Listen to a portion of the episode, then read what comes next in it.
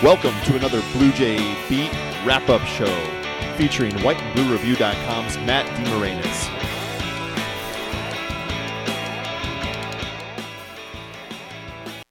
Good evening, uh, Creighton fans. I'm this is Matt DeMarinis from White and Blue Review, sitting here with Jon Nyatawa from the Omaha World Herald uh, after Creighton's 109-72 win over Alcorn State. Um, Jays moved to 2 0 on the season, finish an opening weekend they get two games in three days and score a ton of points in the process. Um, I guess, John, you can start off. I guess, what are your overall impressions, maybe of the whole weekend put together, not necessarily um, just tonight, or if you just wanted to comment on what you saw tonight, if there was anything that stood out, maybe different than Friday? different than Friday. Um, you know, not a ton. I mean, obviously, we all saw the first half. It was sloppy, um, disjointed from Creighton offensively, at least, and defensively too. I mean, the players and Coach McDermott um, mentioned after the game that they weren't as locked into the plan, the scouting report, the player tendencies from the opposing team as they were on Friday. So, but that was kind of expected, honestly. I thought that Yeah, the short turnaround a, kind of sh- made that. a short turnaround against a team that you know you're going to beat. Like Yep. you can just take the court and you're going to beat them. Um, that was going to lead to some mental focus issues, and so they had to kind of work their way through that in the first half against Alcorn State.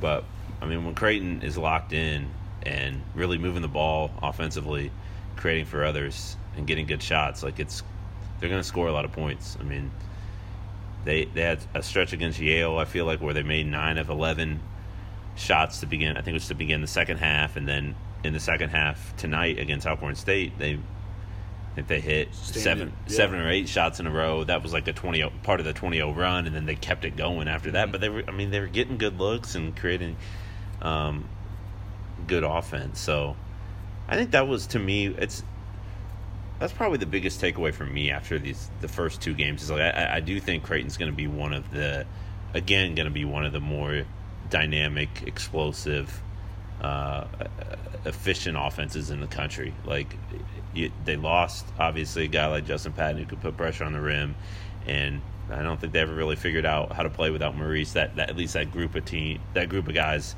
from a year ago, uh, but they still lost them. They lost uh, that that presence, and they lost two veteran shooters, um, they and Zach Hanson. So I, I like. I didn't know what it was going to look like or how it was going to all fit together, but after two games, I feel pretty confident saying that yeah, there are going to be some nights where it doesn't all click, and it's um, it's a struggle for the Jays. But I do think on the whole, uh, they their their identity is built around an offense that likes to move, push pace, and um, put up a bunch of shots, and I think they're going to be pretty good at that. For sure. And my main my main takeaway, I guess, would be uh, more centered towards Alcorn State tonight, but just the fact that Creighton had to play nearly 18 minutes without Khyri or Marcus on the floor at the same time, and I don't think that's something I certainly didn't expect to see that. Obviously, it was because of foul trouble, but I think I was interested to see how they would play without those two. uh, Should something happen, whether one of them has to sit out a game with an injury or miss an extended period or things like that, would they have enough firepower to make up for it? And uh, mean, tonight they were plus 14 in those 17 and a half minutes without those two on the floor. And I think, yeah, I understand it's against Alcorn State, but that has to do something for the rest of the group, maybe confidence wise, to know that it's not necessarily panic time when those two aren't on the floor or aren't available, really, because you know Greg McDermott has a history of, you know, if you get two first half fouls, you're pretty much sitting the rest of the way. Um, so to know that those guys weren't going to be options the rest of the half, and to still finish the first half with a 26 to 14 run to kind of spread the game out, really, they they they created their cushion with Mark Khyri and Marcus on the bench. the initial cushion. Yeah, it was cushion. it was a one point game after Marcus fouled that three point shooter. Yep. Hit three free throws. Creighton was up by one, but you know, at, at halftime it was thirteen. So that it's I mean it, it's commendable, but again, Alcorn State. Yeah, the, the, the, the sample the sample isn't Right. gonna tell very much, but it's still the first test they had. I mean, if I were Alcorn, I honestly would have got out of the zone after, After those that, guys yeah. went out because drivers then- are gone. Right, exactly. The guys who can really break you down one on one. That that threat isn't there as much. I mean, it's still there because Creighton has some good athletes, Mm-hmm. obviously, but um, but yeah, that's a moot point. It wouldn't have mattered, No. honestly. That Alcorn State not very good. No, but that was uh, that was Tyler Clement time because everything was kind of chaotic, and if there's one guy that we know for sure, um, his role is as a calming effect, you know, on the floor, and can still run things and keep keep it high octane, but keep it controlled. Maybe uh, Alcorn State had organized chaos on the back of their warm ups tonight. Maybe that's what Tyler can do for Creighton. I guess he can come in and organize things, but they can still get up and down. Um, Alcorn State just seemed to be total chaos. Then I don't know if much of it was organized, uh, but I thought he had really good minutes of kind of helping the players that the, some of the younger guys that were being a little bit over aggressive and you know just running over people and getting charges and creating all the whistle happy basketball that we got to see for the first 20 minutes. Um, he was and him and Ronnie Harrell I think really helped Creighton break down that zone piece by piece and kind of see how to attack it. You know, going into the middle, in, inside it out, um, kind of piecing it into piecing it up a little bit, and then you know creating open shots on the wings and things like that. Yeah, I mean it all comes down to ball movement. I think Ronnie, we both talked to him after the game, and he said something about if you get it into the high post, it's that.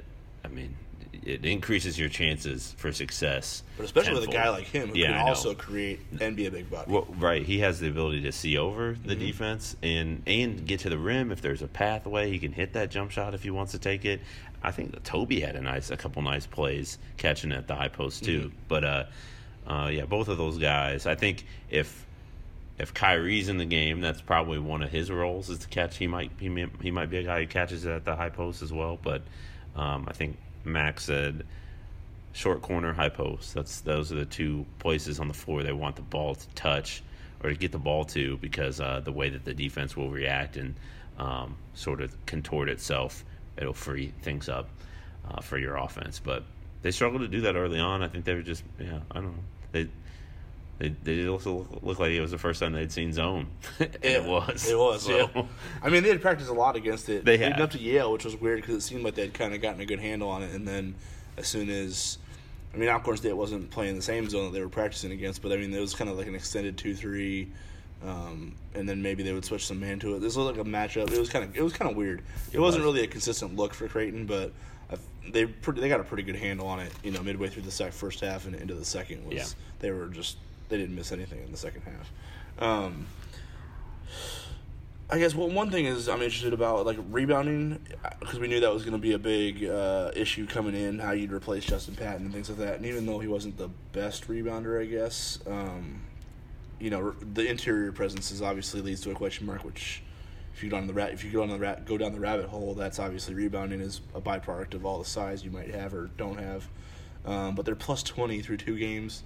Does that jump out at you at all? Is maybe Not something yet. that you still want to see how they handle some a bigger, bigger bigger body Yeah. bigger body team um, a team that uh, has a little bit more veteran experience inside as well so northwestern will probably fits that bill Do you think that's like the, it's- it's will that be really- the first test for you to see how well they can it's really that northwestern ucla and wisconsin or baylor i think we'll- we'll know a lot after those three games Mm-hmm. um, as far as like how you know how disciplined is creighton with its commitment to boxing out finding guys because i think sometimes that, that at least in these exhibition games in the first two regular season games i think they've benefited from just being better athletes than Sure. their opponent and um, we know in the Big East it's going to be a nightly thing, yeah so it'll be a nightly question. and the good thing for Creighton is they, I mean, they, because they're so dangerous on, on, on the other end. You know, if if they get a rebound and go, teams are conscious of that. They're not going to send as many guys to the offensive glass as maybe they would against another team that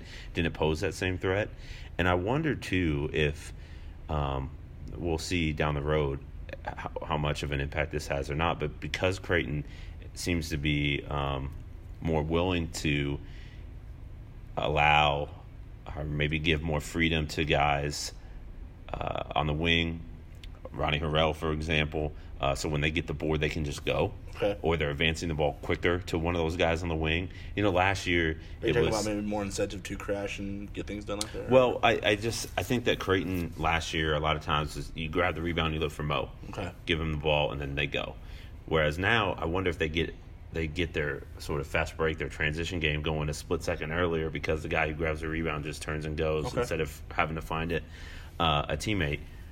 Which the compounding effect of that threat, just creating turning and running, will maybe um, sort of relieve some of the pressure on them to defensive rebound um, as because other teams won't want to crash as hard, Right. Because like- they know yeah, as soon as it's, it's, it's gang busting, as soon as exactly. So grabs they'll, it. they'll they'll want to put more guys back, and there'll be just more of an emphasis to not to not send so many guys on the boards. But um, we'll see. I mean, I think it's always it's been a threat.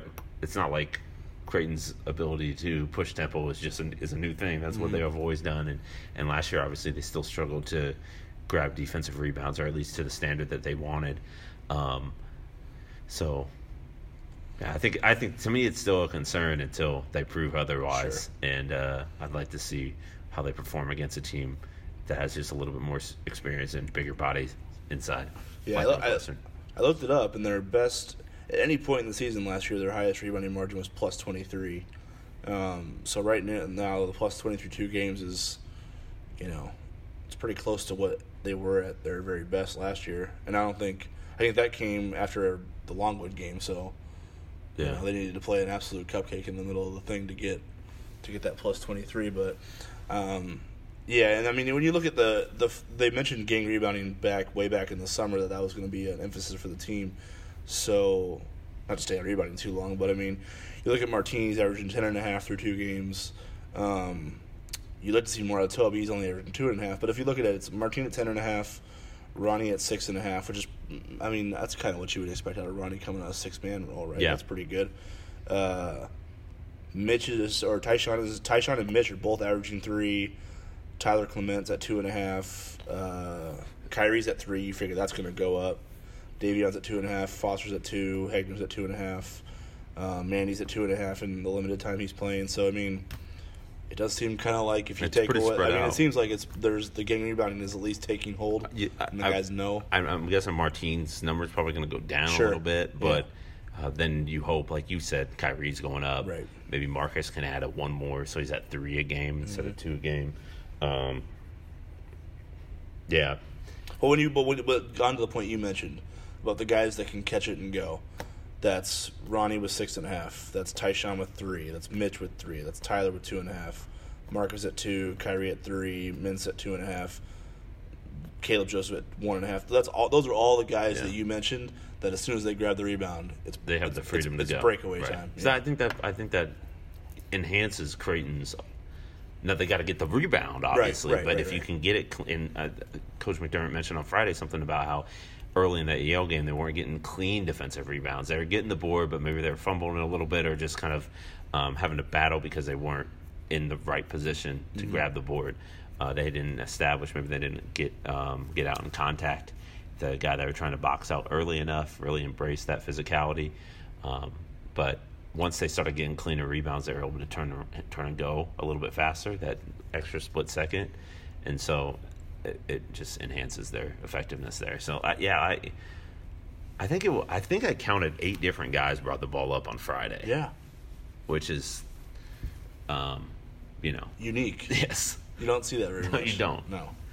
Um, on to that point, uh, kind of a subplot of that is the four man rotation of the guys that we've seen as primary ball handlers, um, point guards, and things like that. It's been a big talking point, and people, we do have questions tonight, so I guess we can play off that a little bit. But um, so far, that four man rotation through two games is at 22 points, um, nine and a half boards, nine and a half assists, only four and a half turnovers, uh, shooting 46% from the field um, where's it? Three, 35% from three, 79% from the line. So, I mean, that's pretty good. pretty right? efficient Yeah. across the board from that four man group. I know not all of it is at the one because Ty-Shon can play off the ball a little bit. Yep. And um, certainly Davion played off the ball when Tyler was in the game with him tonight um, when Khyri and Marcus went down. But out of that four man rotation being the question mark going into the season that everybody was, you know, those were the number one topics that we had to deal with all offseason.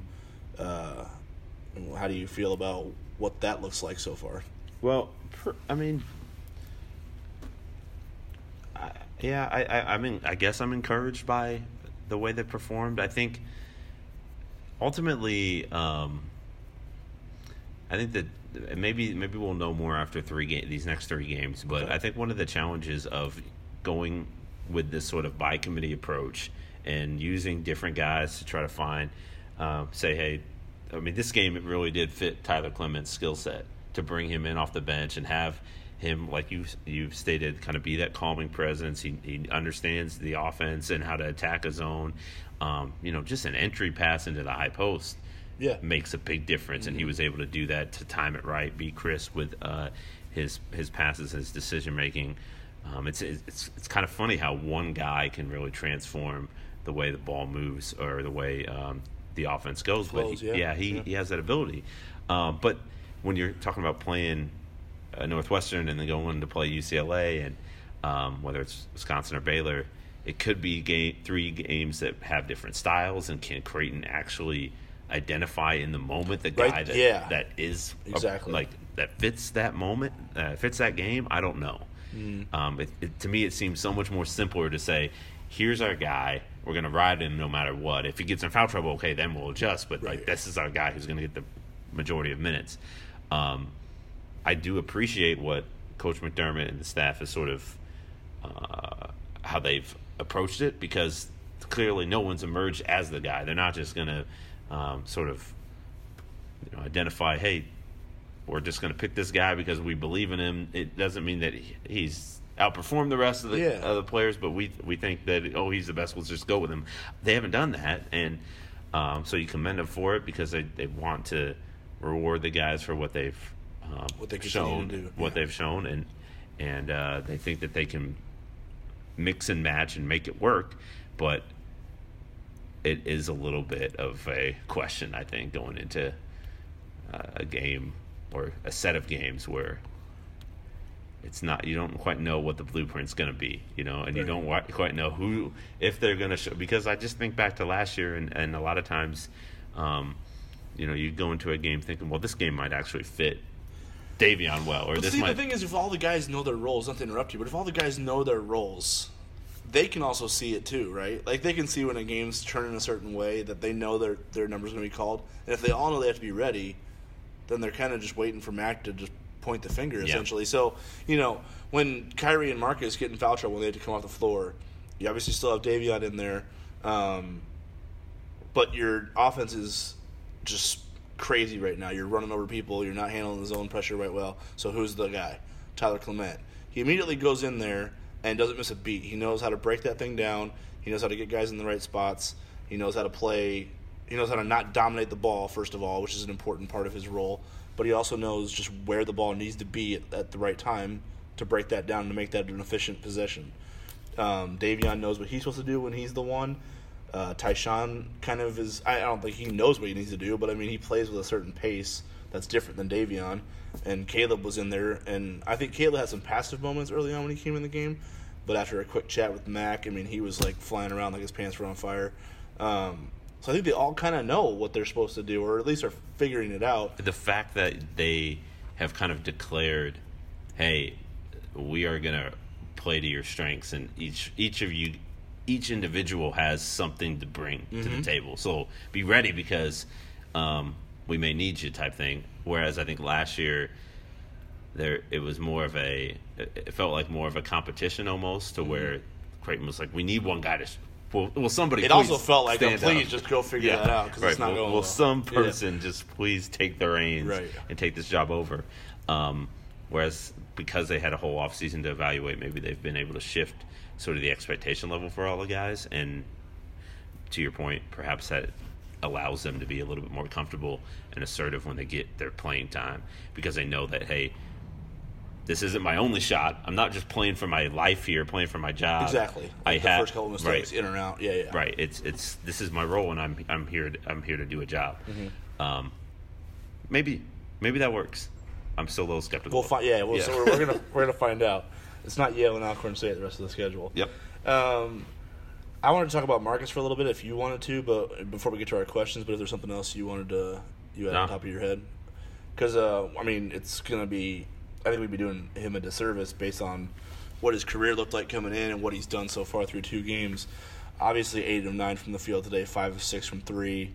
Um, but I mean, if you, uh, I'm just going through all the way back to Minnesota, just on our sample size of five games so far, averaging 21.2 points per game, shooting 64% from the field, 57% from three, 83% from the line. I mean, as efficient as we've seen him as efficient as I think he needs to be. Maybe maybe Yeah. that's a little bit over. I mean, That's I, I, that'll, that'll normal, normalize Yeah, I was eventually, but that's higher than I expected. but I mean, he's obviously a different player this year. He looks like he's in better shape. He looks like he's a maybe. I don't think we've talked to him about NBA very much lately, but motivated maybe to make the most of what this senior season is Yeah. like because he looks like a different player than he was at this point last year. I, mean, I, yeah, I, I thought he he flipped the switch in May Yeah. or June. Um, I remember talking to him after he decided to come back, and he said something along the lines of like, "I really respect those guys like Josh Hart, um, uh, who's a kid out of Kansas, uh, Frank Mason." Frank Mason, yeah. Um, thought you were gonna say Perry Ellis. no, no, like just the veteran top dogs on the team, the guy that the alphas Mm-hmm. that you know, like they've been there for four years, and everyone on the floor, if if a game's on the line, they go into them. They set the tone. They do more than just score. They bring sort of everyone with them. Um, like he watched those guys play and finish out their careers on a high note, and it was like that's what I want. And so I think sure he want he would love to fire up 30 shots a game Yeah. that's his nature. But he also knows that's not the best formula f- to for this team to do well. And he wants i think he's really bought into that idea. Um, it's been impressive for, for through two through two games. So uh, he's got to if he can keep that up it, it- he's going to have a phenomenal season. There's no question about that. I I, I look at the line and I'm, I'm astonished by it. And I know. He only shot less than 10 shots twice last year in games. And I can guarantee you, I didn't look at the final point total, but I can guarantee you, he didn't have 23 in those games. And I we think- probably would have been asking him questions about being passive after those, right, of games, yeah. you know, right? It just seemed to flow pretty naturally Yeah. for him. And then I think the other thing is, I think he shot better than 60% just twice last year. so he's already done that. So he's already done that twice. Okay. Yeah. So definitely put the work in. It's showing. Can he keep it up? I mean, yeah, he talked, talked about his shot mechanics a little bit after tonight's game. So I mean, there's more to it than just motivated Marcus. It's it's actually uh, Yeah. something he's worked at.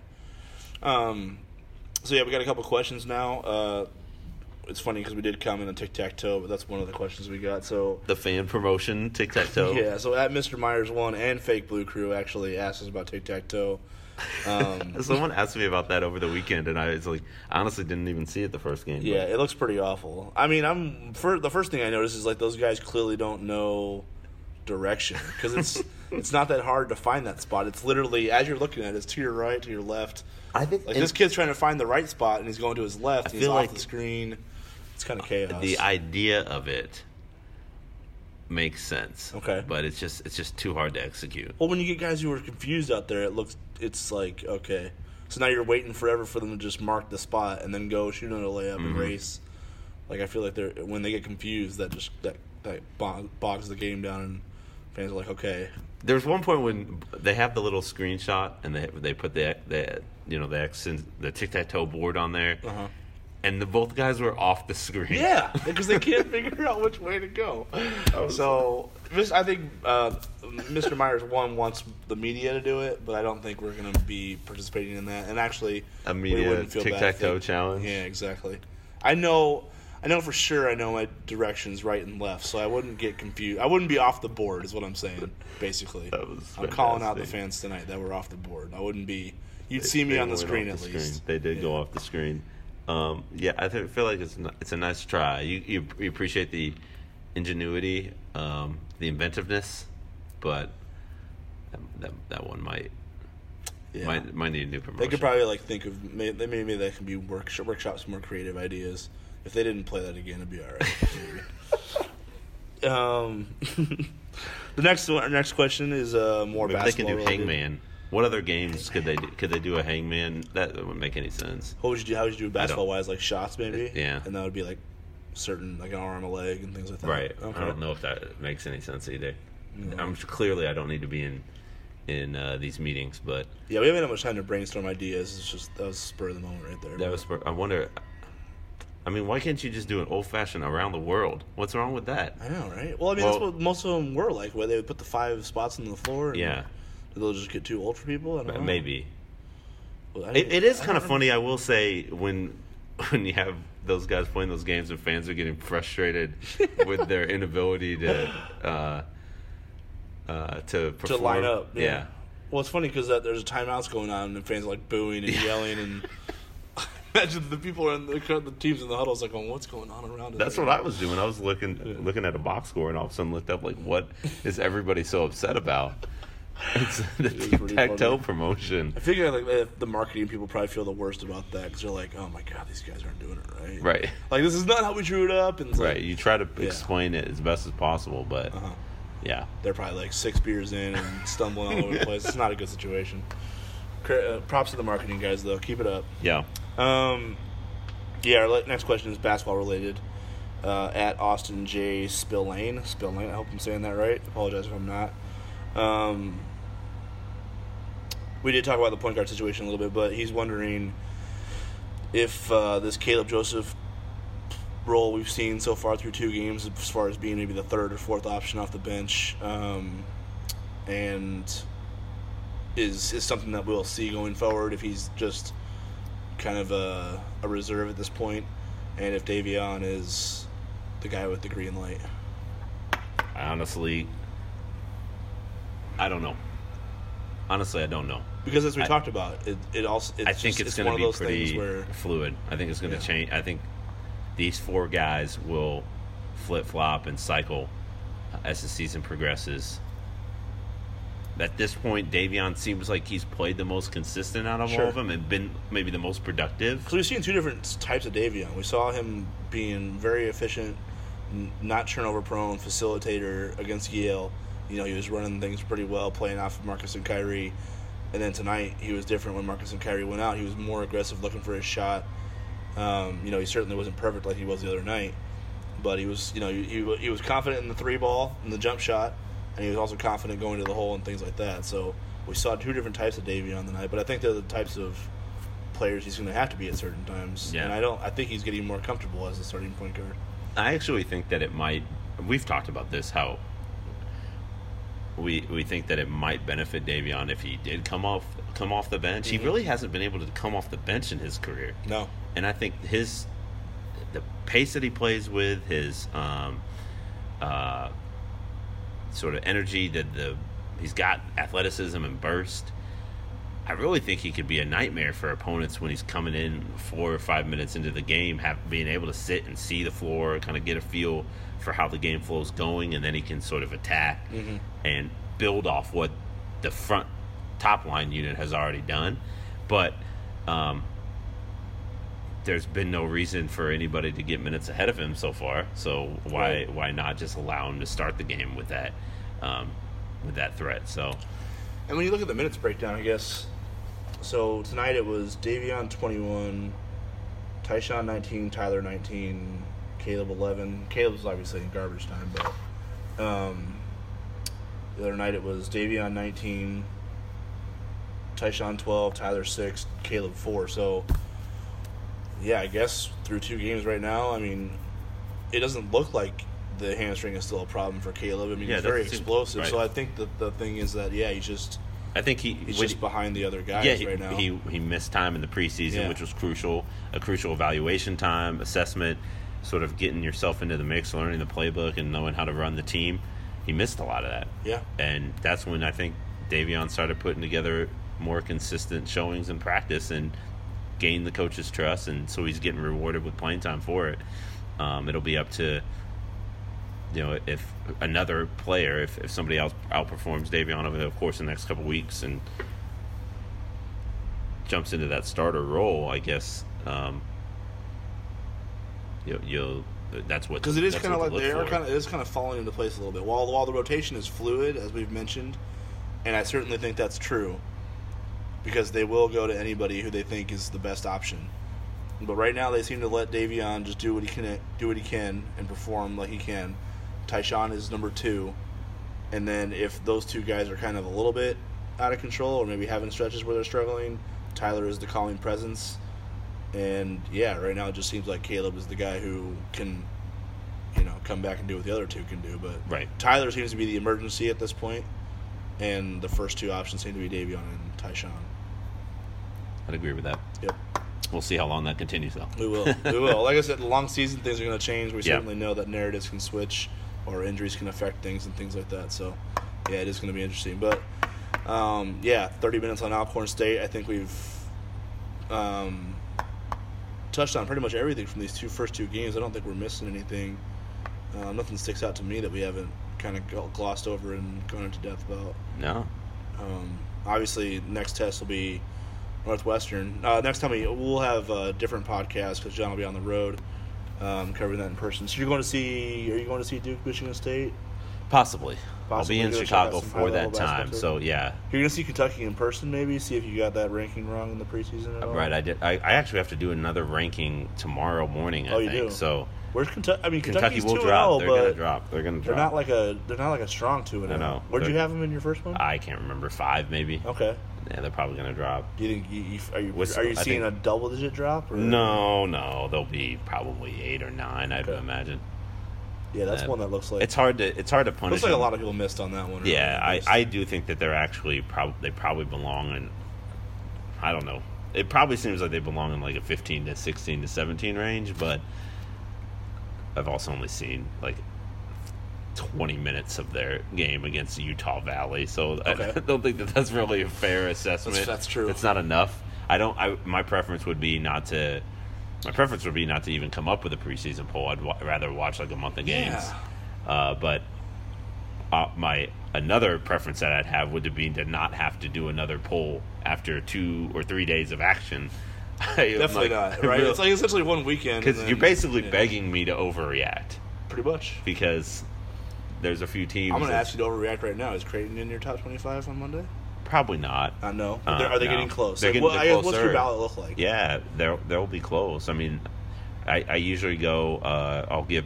I'll rank 25 teams, and I'll have a next 10, and they'll they'll probably be in the next Hmm. You 10. think so? Yeah, and then I have like 20 to 30 other teams that I'm also God. considering. Oh like God. just like just a pool of like they're on they're watched. They're like red or they're they're flagged. How do you keep your sanity, man? I don't That's a know. lot to decipher. Yeah. Like who's better than who this week? At that point, you're just Which is why I'd like to see more games. I like I can't watch all these teams in three days. I so- know, especially with all the travel you're gonna be Right. doing. You poor guy. That's not. I don't envy that. Yeah. Um. But yeah, if, I mean, if Creighton beats Northwestern, that's Does that? Yeah. Does that? I That would guess vault them into the top Because that would, your next one would have to be. it'd You be have, to, you have to before do the another poll before their next game, Yeah. right? So yeah. That would be reason. I, I'd actually, I wouldn't be surprised to see Creighton getting a few votes. I was surprised they Really? didn't get any votes in the uh, preseason top twenty-five, considering there were a number of teams that did. Mm-hmm. Um, I think there's like fifty or forty-eight teams maybe that got a, at least one vote. So Right. that's a little bit surprising, but um, Blame the beat writer for that. yeah, I know it could be my fault. Jeez. There is like strict guidelines of like homerism. Are they really? Yeah, That's they pretty do. funny. There's like So if you like turning line. about Crate number one, they would be like, "No, do this Yeah, right. Stop it." or they just say no more voting for you. uh, but but I, I, I don't know. I I'm not afraid to rank Creighton if I think that they are Mhm. worthy. But at this point, What was the highest you ever had them last year? I thought you were pretty. I, I I- think I remember telling you that your rankings were pretty fair last year. I thought. Yeah. And for a guy that has to cover a team that's potentially top ten, potentially, um, or not potentially top ten, they were top ten, but potentially Yeah. top five, maybe a dark horse Final Four. I thought you handled that pretty objectively. yeah, they were they were seven. I think as high as they. got. I don't know if they. I don't think they got to six in my ballot. Okay, Um, had they beat Villanova, that would have done it. that would have put them probably. I mean, I can't remember what where they were ranked at that time. I mean, I feel like they're they were They definitely 10. a top ten They were- team. It was one versus ten. okay, so I mean that that would have made it uh, probably like a top five team. I'd I think for me. Mm-hmm. Um, I think I was most mostly with the consensus on Creighton last year. Although I didn't drop them as rapidly as everyone else did As after Maurice, Maurice, yeah, went yeah. down. You waited for the losses up. I did. I maybe I guess I should have, but um, that's the way it played That's out. That's what I mean. I thought you were pretty fair about it the whole time. Yeah. Um. All right. Well, this has been fun. Through what we've done this four times now, right? Is that what it is? So Yeah. it'll be a something like while before we do it again. I think It will be. Thanksgiving. So, um. But yeah, we'll have we'll have a lot more to assess when we get together the next that'll time. be good. because we'll have we'll see how they've handled some some pretty interesting challenges that coming coming up here. Um, but in the meantime, thanks for listening. Uh, wish Jon well on his road trip here. A safe return, safe travels, a fun experience watching perennial powers go at it if he gets to watch Duke, Michigan State, Kentucky, and Kansas, and all that. And uh, we will see you. When's our next home game? See, I'm, I'm Thanksgiving. day by day. Thanksgiving, SIU Edwardsville, Saturday, Thursday. Saturday after Thanksgiving. Yep. All right. All right, sounds good. Later.